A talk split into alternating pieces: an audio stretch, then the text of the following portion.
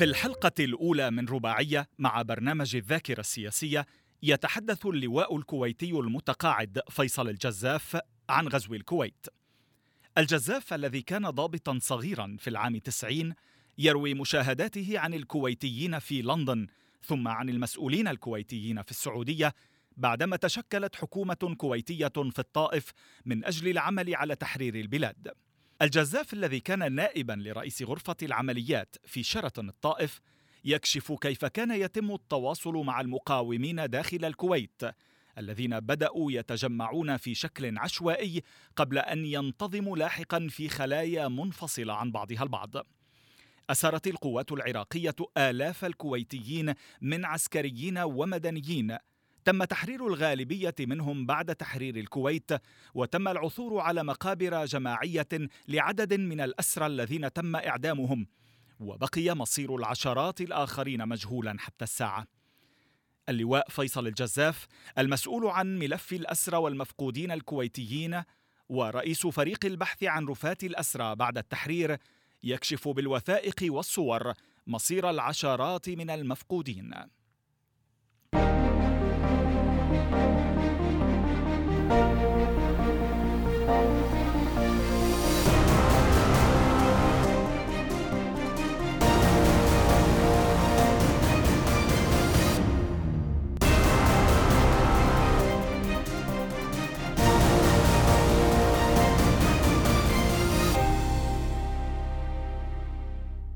أنا طاهر بركة أحييكم أقدم إليكم سلسلة جديدة من برنامجكم الذاكرة السياسية.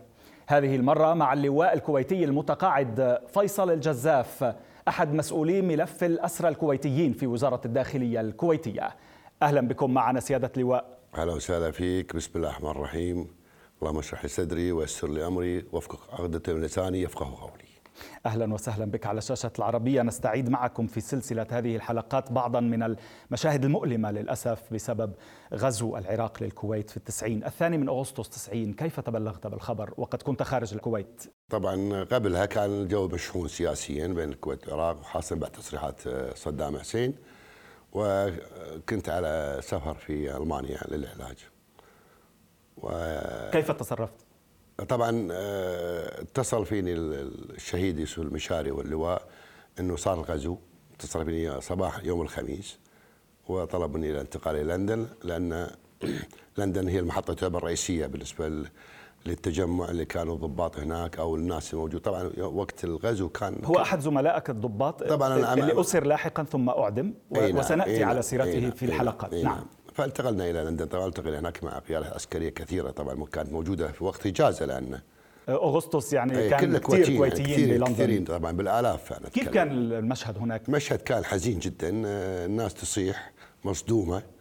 أين؟ أمام السفارة الكويتية؟ أمام السفارة وأمام الناس تجمعت بالفنادق اللي هم فيها. وأحد الفنادق هو كان فندق تشرشل هو اللي الأساسي. كان اساسي فالناس تجمعت هناك وخاصة لما علموا في قيادة عسكرية موجوده فالناس كانت في يعني هيا يعني هيجان نفسي آه، انهيار تحديدا يعني ما شاهدته هناك في هذه اللحظات. وتم الإعداد ثاني يوم لذهاب القيادات العسكرية الكبيرة إلى السعودية لمرحلة الآن الإعداد ماذا سيحصل لأن لا أحد يعرف ماذا حصل. لكن المهم إن الاطمئنان بالبداية كان هو خروج صاحب السمو الشيخ جابر الأحمد والشيخ سعد الله يرحمهم والحكومة لما انتقلوا إلى السعودية وهذا كان محل اطمئنان. تمام. يعني أصبحت في حكومة أو يعني شرعية موجودة بالسعودية وهذا كان أهم شيء. بعدها انتقلت إلى السعودية؟ بعدها طبعا انتقلنا بتعليمات وقدرنا ناخذ مجموعة من الضباط المتواجدين معنا وانتقلنا إلى القاهرة ترانزيت طبعا طيارة كويتية خذنا لماذا إلى القاهرة؟ ضباط أيضا هناك جاهزين طيارين وغيره أخذتهم إلى السعودية إلى السعودية لأن تعرف وقت وقت الغزو كان إجازة كل الناس مسافره يعني مم. وانتقلنا إلى السعودية وذهبنا إلى قصر الدم الدمام اللي كان في الحكومة وبعدها بفترة بسيطة انتقلنا إلى شيراتون الطائف هناك أصبح مقر الحكومة الكويتية الرسمية الشرعية. أه، هناك كان في غرف عمليات؟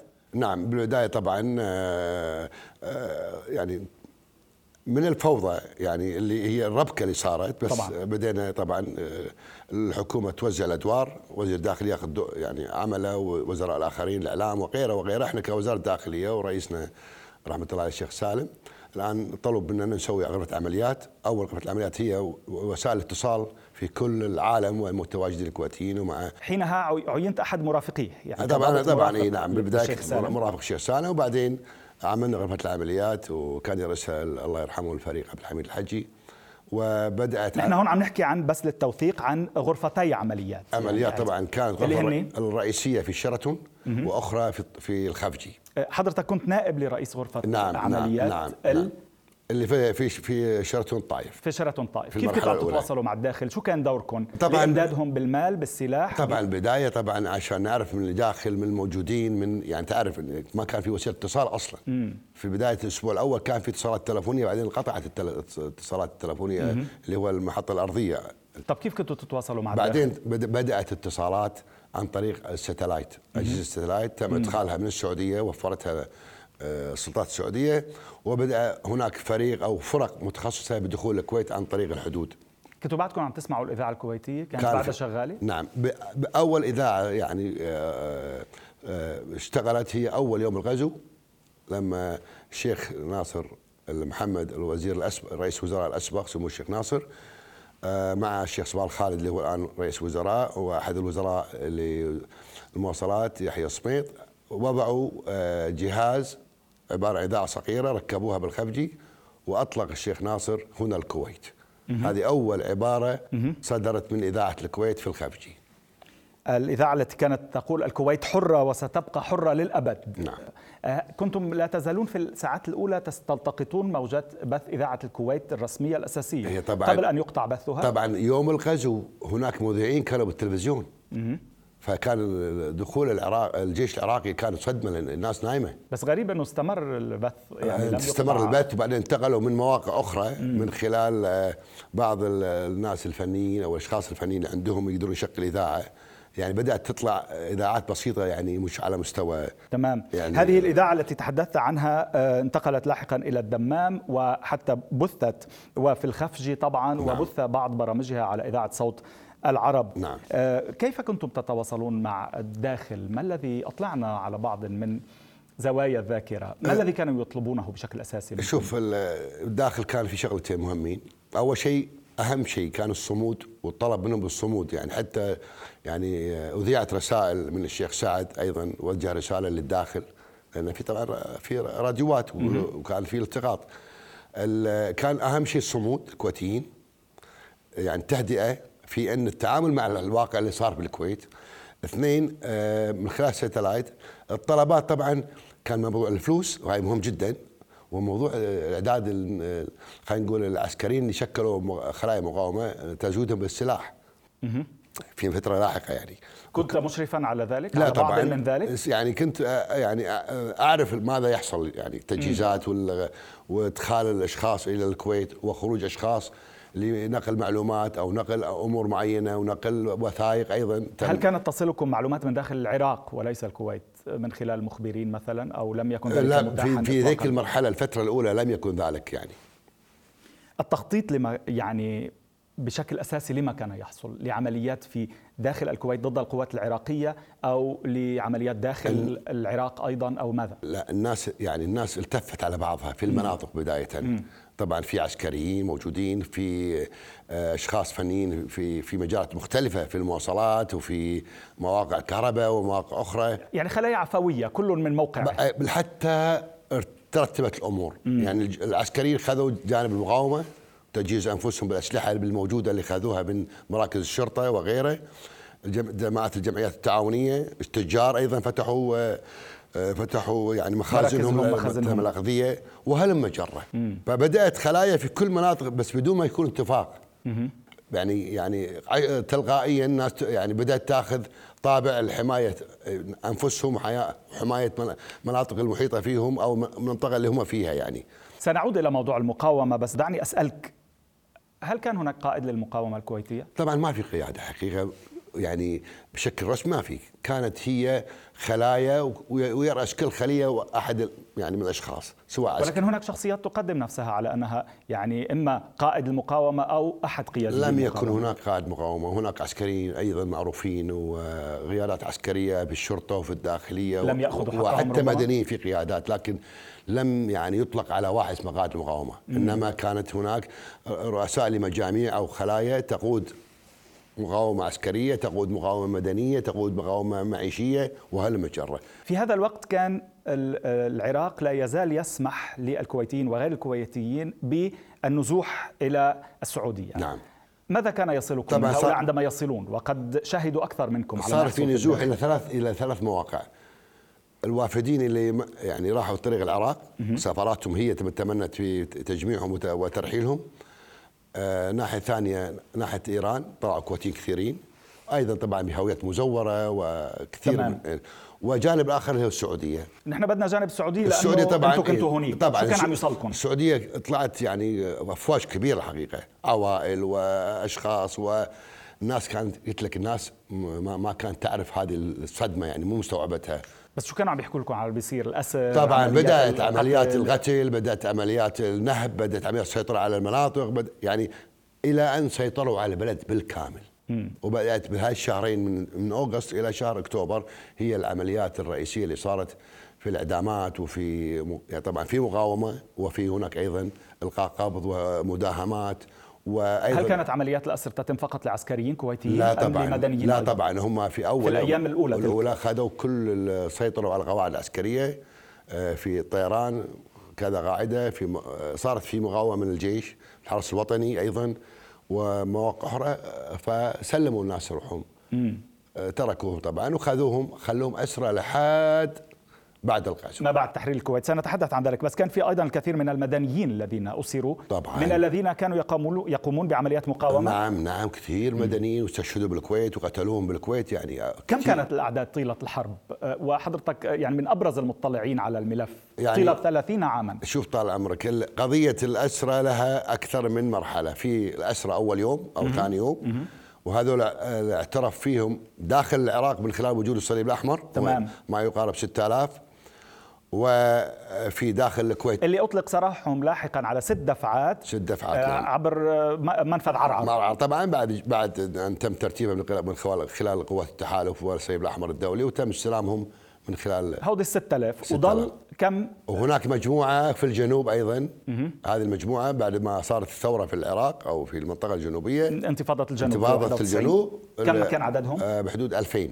مه.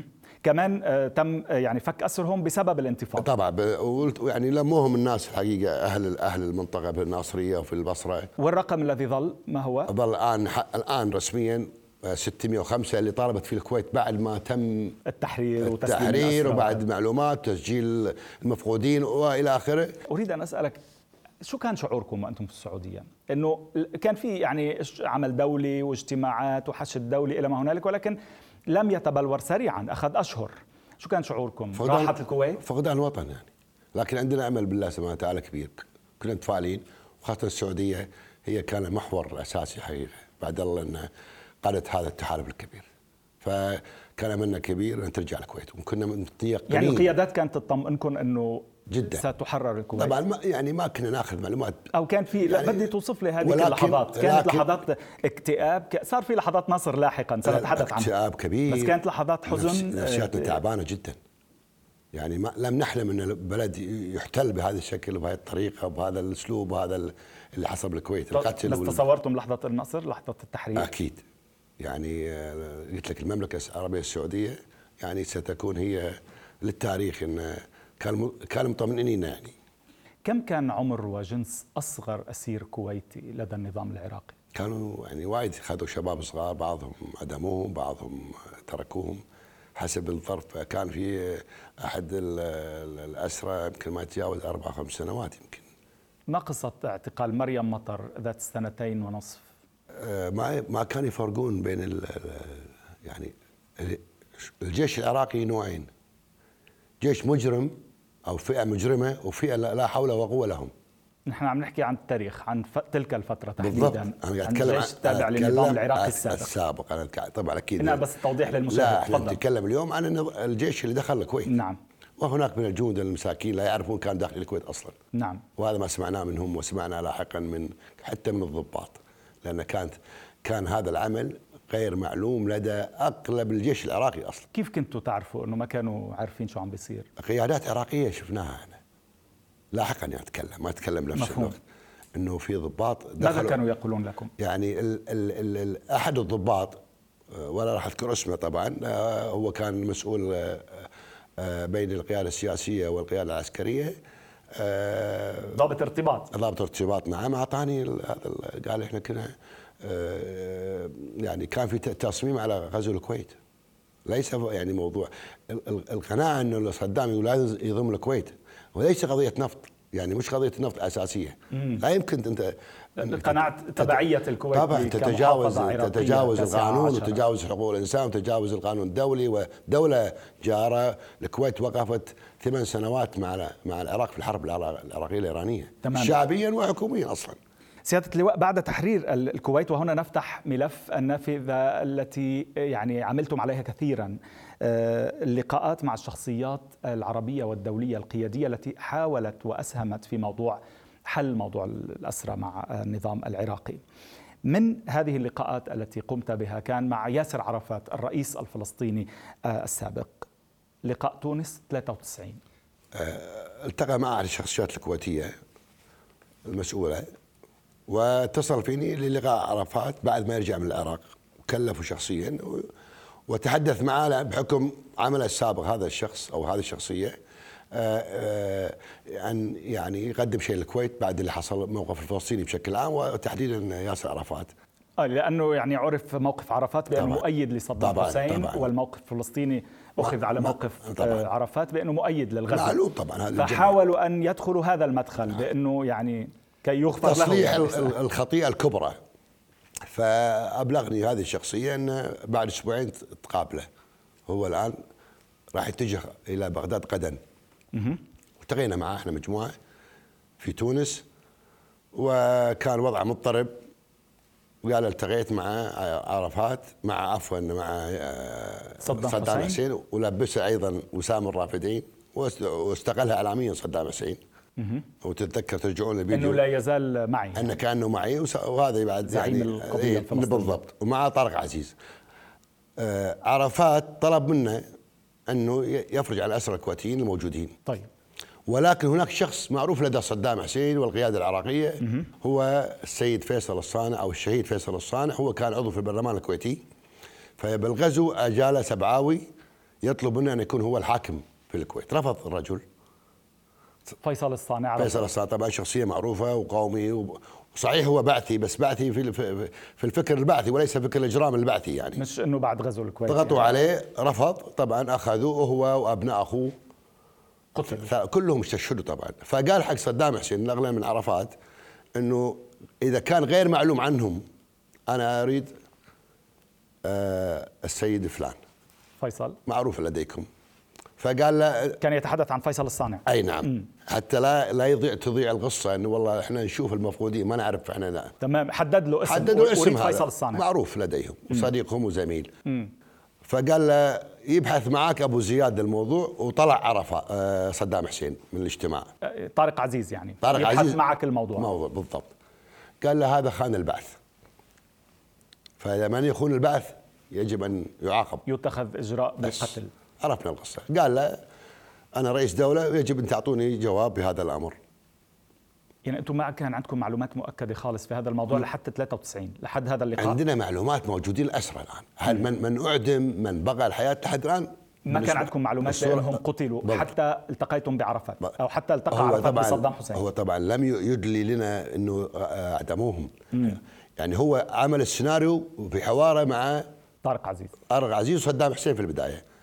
وأمر صدام حسين يا طارق عزيز شوف الموضوع مع أبو عمار. طيب أنت ماذا طلبت في اللقاء من ياسر عرفات؟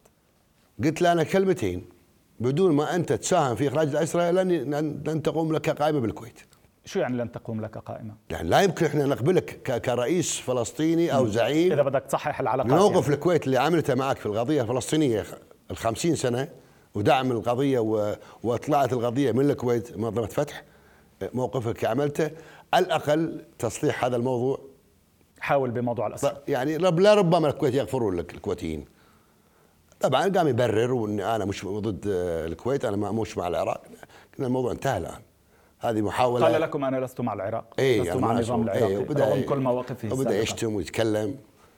قلنا لا انتهى الموضوع. خلاص إحنا لغانا معك انت كان يشتم يشتم مين يعني؟ طبعا يشتم صدام.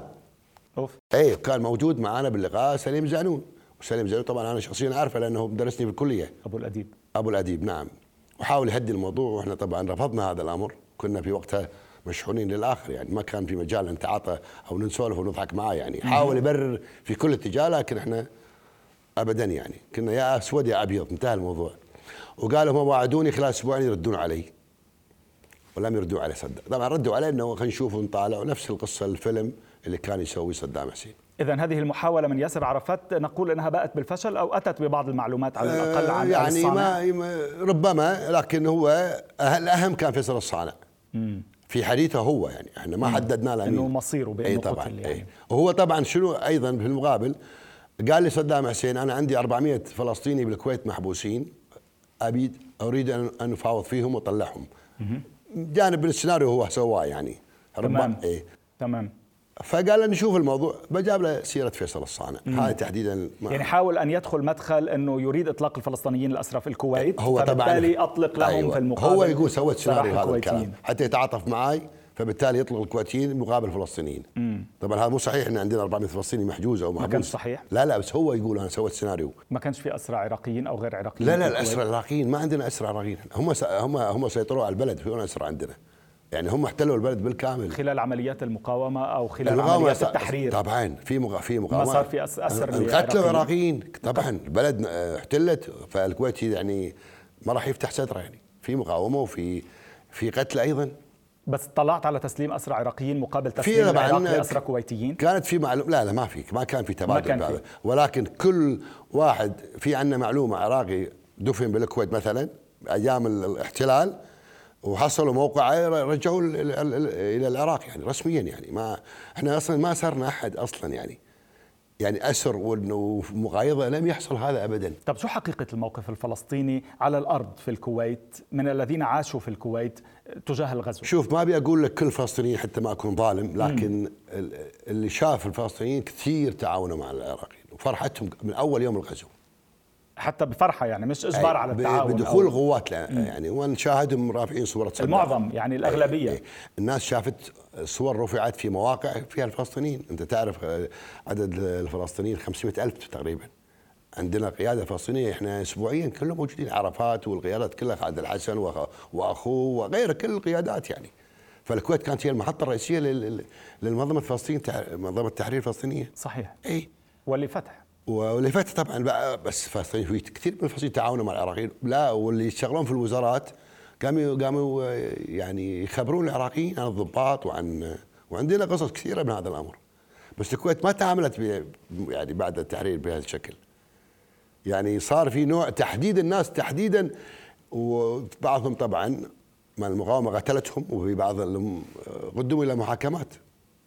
نتابع في الحلقة المقبلة سيادة اللواء. شكرا لوجودكم معنا مجددا. نتابع وإياكم في الحلقة المقبلة من الذاكرة السياسية مع اللواء المتقاعد فيصل الجزاف أحد مسؤولي ملف الأسرى الكويتيين في وزارة الداخلية الكويتية. إلى اللقاء.